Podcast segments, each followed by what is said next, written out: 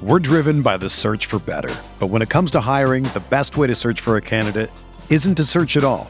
Don't search, match with Indeed. Indeed is your matching and hiring platform with over 350 million global monthly visitors, according to Indeed data, and a matching engine that helps you find quality candidates fast. Ditch the busy work. Use Indeed for scheduling, screening, and messaging so you can connect with candidates faster. Leveraging over 140 million qualifications and preferences every day, Indeed's matching engine is constantly learning from your preferences, so the more you use Indeed, the better it gets. Join more than 3.5 million businesses worldwide that use Indeed to hire great talent fast. And listeners of this show will get a $75 sponsored job credit to get your jobs more visibility at Indeed.com slash BlueWire. Just go to Indeed.com slash BlueWire right now and support our show by saying that you heard about Indeed on this podcast. That's Indeed.com slash BlueWire. Terms and conditions apply. Need to hire? You need Indeed. Welcome to True Faith Podcast. I'm Alex Hurst with Michael Collin. Hello. We're on the way back, driving to Low Fell, where Mickey lives. Um, after I give them the address as well? though? after um, Newcastle's uh, laboured victory over Nottingham Forest, laboured but but very very very welcome and much needed. Um, nice to get a big a bit of revenge, Mickey. Was that what you were thinking um, during the game? yeah. Um, I think it was quite apparent from the crowd from from the first minute. We were, we were constantly booing them, booing them before they started. Um, they just cheated. They cheated us out of three points the last time, so we needed to beat them. But just for that, disregarding the fact that we've gone back top of the league, we needed we needed to turn them over. To be honest, I would have liked it to have been a, a more comfortable victory and a, a bigger scoreline because I think they deserve it. Horrible, horrible set. There were, there were. I mean, I, I read on Twitter and say this because obviously we were at the game, but um, Montanier, the manager in the first half, waving yellow cards at the fourth official. Was he? Numerous. They dived regularly. You know the time when uh, you know the keeper was feigning injury. They're just they're just a horrible set of bastards, aren't they? Their Like, number 22 was was cheating the whole game. He was diving, like pretending to be hurt constantly. I don't know who he is, but he's a he's a fucking prick. big difference between that. Like Sheff Wed, we didn't do a podcast after Sheff Wed because just got stuff on basically. But um, Sheff Wed proper pushed the game to its boundaries. They were dirty bastards, but I reckon I reckon Sheff Wed um, like regulated that from what they saw the ref would give. Yeah, yeah, Like kind of kind of. I hate admitting it because piss is off on Monday, but very street smart. This lot though, just just bastards really. Yeah. Like just, just they didn't they didn't they, they well obviously didn't uh why is everyone in this left hand lane here? we'll we'll soon find out. But um um yeah they didn't they didn't take in, in they didn't heed the fact that the the referee was pretty good today. I mean he made he made some very uh, niggly decisions if you know what I mean where like he, he gave fouls and you're like how am man, but he wasn't standing for any shit. So it's good to see that they didn't learn their lesson because uh, I'm really, really pleased with beat them and hopefully that's three points towards relegation. Yeah. Um, it was nice to see us react. Like we reacted well to what the ref was allowing this game, which is the, the opposite of what happened on um, on Boxing Day.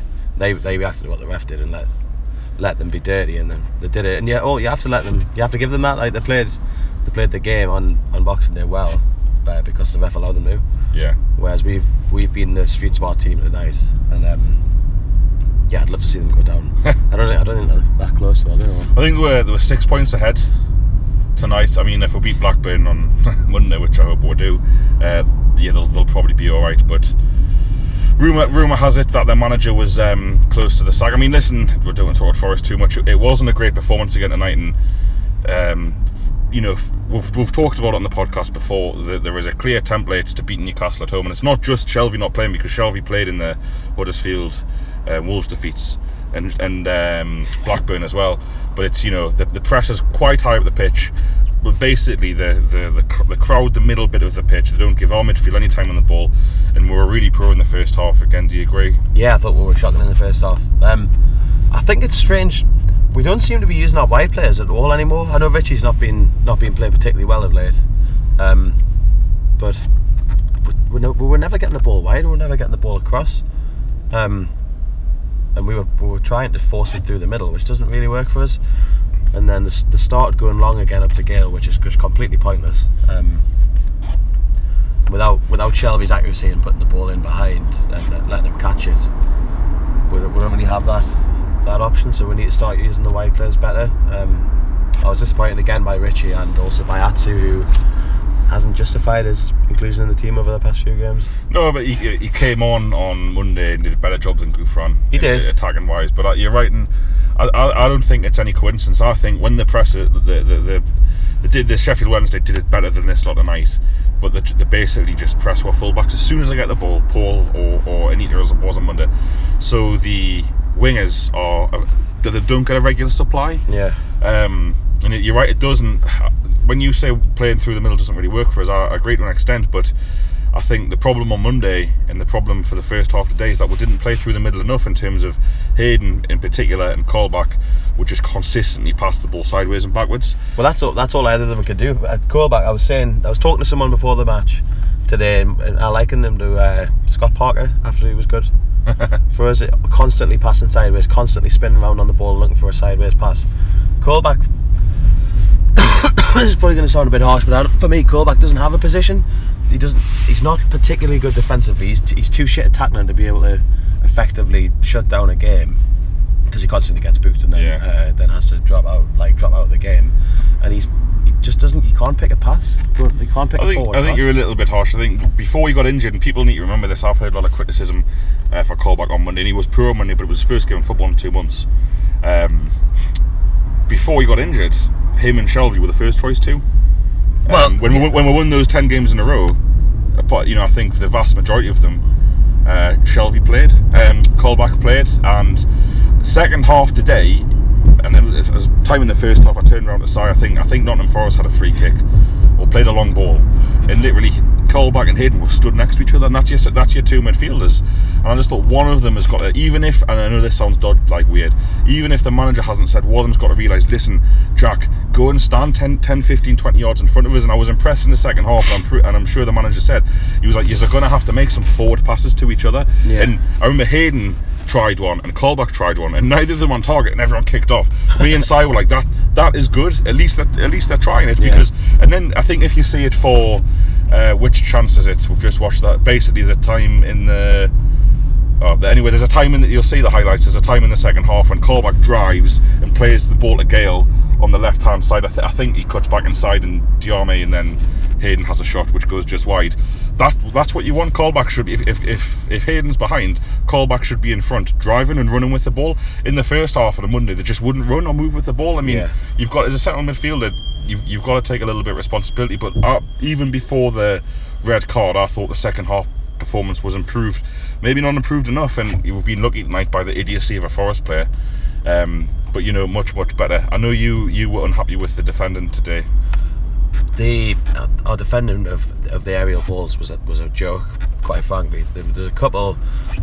A couple of headers from both Lascelles and Clark that just bounced Wow, straight up off the head. Yeah, Right. um, bounced straight up off the head, and it was it was unchallenged headers, which for a, a top level, probably Premier League centre halves next year, to not be able to head a, a free header back up the pitch is scandalous. And for it to happen once is is frustrating. Happen twice is really annoying and, and not really good enough. For, but for it to keep happening throughout the game is not acceptable and should should be worked should be highlighted by the manager and, worked on. Stood straight on. Yeah, um, worked on in training because it's schoolboy stuff. It really is to to be missing headers, and then for their goal, about 15 or 20 seconds before before the goal actually happened, Clark completely misjudged a header, um, missed the ball, and it went it went straight over him. And then exactly the same thing happens for the goal, and it, it's just not good enough. That should be that should be a centre half bread and butter. Easy, easy headers, easy unchallenged headers against Bendtner, who's rubbish.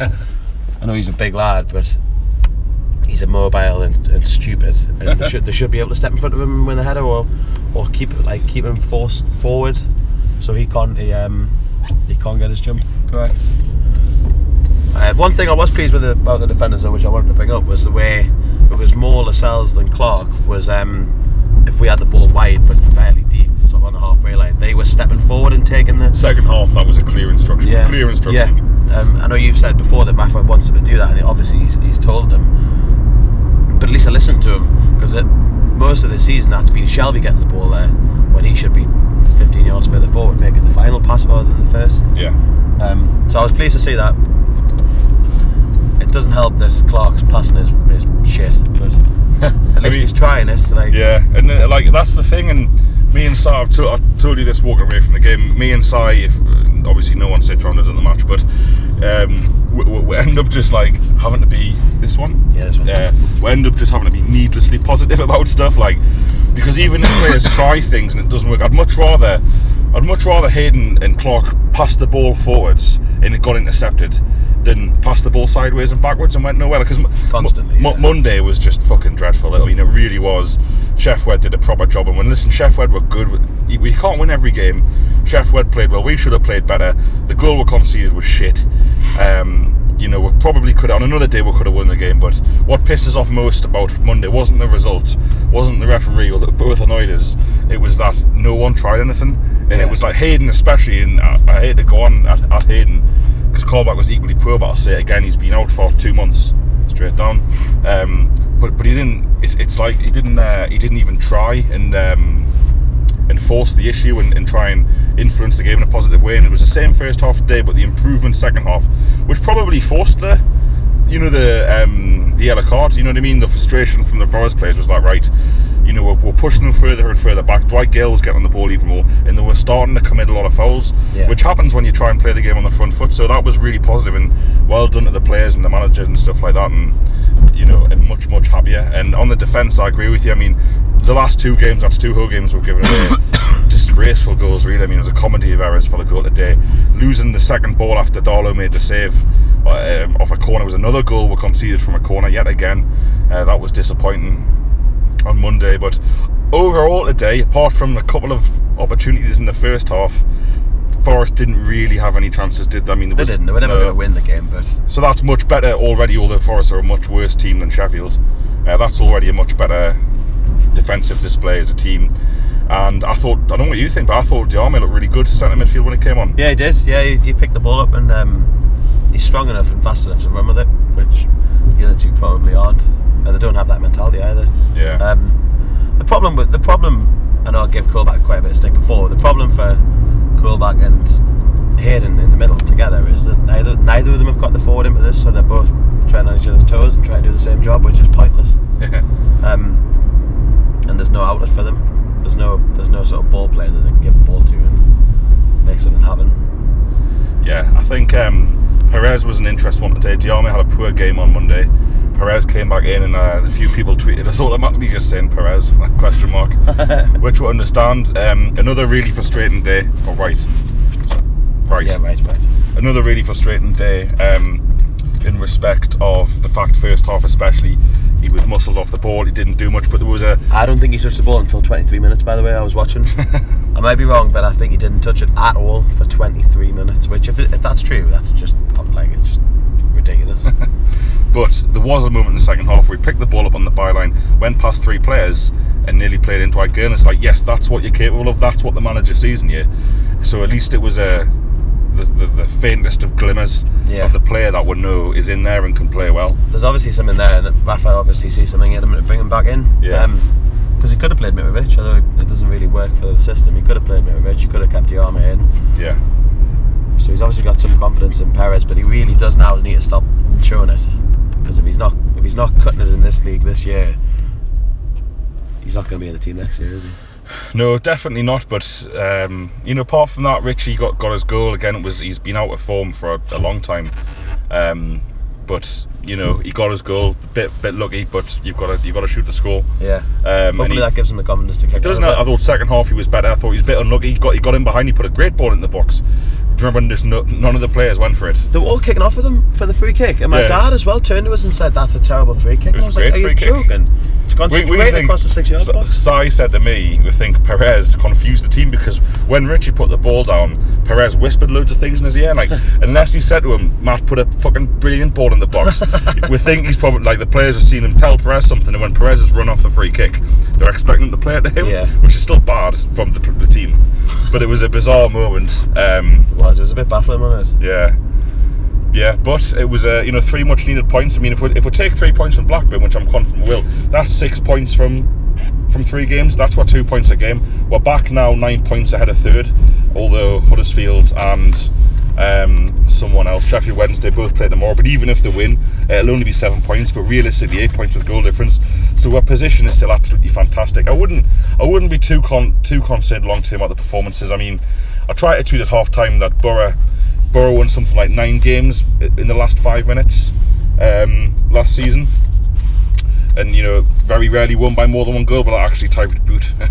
so if anyone saw that tweet, that's what it's supposed to mean. And we haven't really won any games dead scrappy, and today counts to an extent, but the red card, we are going to have to win a game with a goal in the 85th minute. That's what teams that get promoted normally do, and I just feel the fan base and a lot of people who go to the match expect far too much Well- from a team trying to get promoted from this division. Yeah, but I don't want to have too much of a whinge again, but our fans are stupid. On the, the, the people Many of them, yeah, not all of them. kicking off time after time after time for people misplacing passes. Well, Not even misplacing passes, like passing to our own players. People still kicking off. Don't pass to him. Yeah, drives you crackers, man. But the atmosphere was better today. It was certainly better than it was on Monday. It was. Well, on, on Monday it was great for the first 15 minutes. Yeah, it was, realised yeah. that we were f- going to be fucking shit for the whole game. Yeah. But today, I think today people were up for it because it was Forest and the cunts and they cheated out of three points. Yeah. Yes, and we got our power flag up. Uh, me and you on the pitch before the game. Yeah, decent out on it. Yeah, it was good. We were standing next to Karl Darlow, uh, doing goalkeeper warm ups and stuff like that, and uh, got me his family, which was nice. Um, bit of a malfunction with the flag in the third pool, but it's a thought that counts. um, They uh, seemed delighted with it as well, weren't they? They were. Yeah, they were really happy. So that's that's the main thing.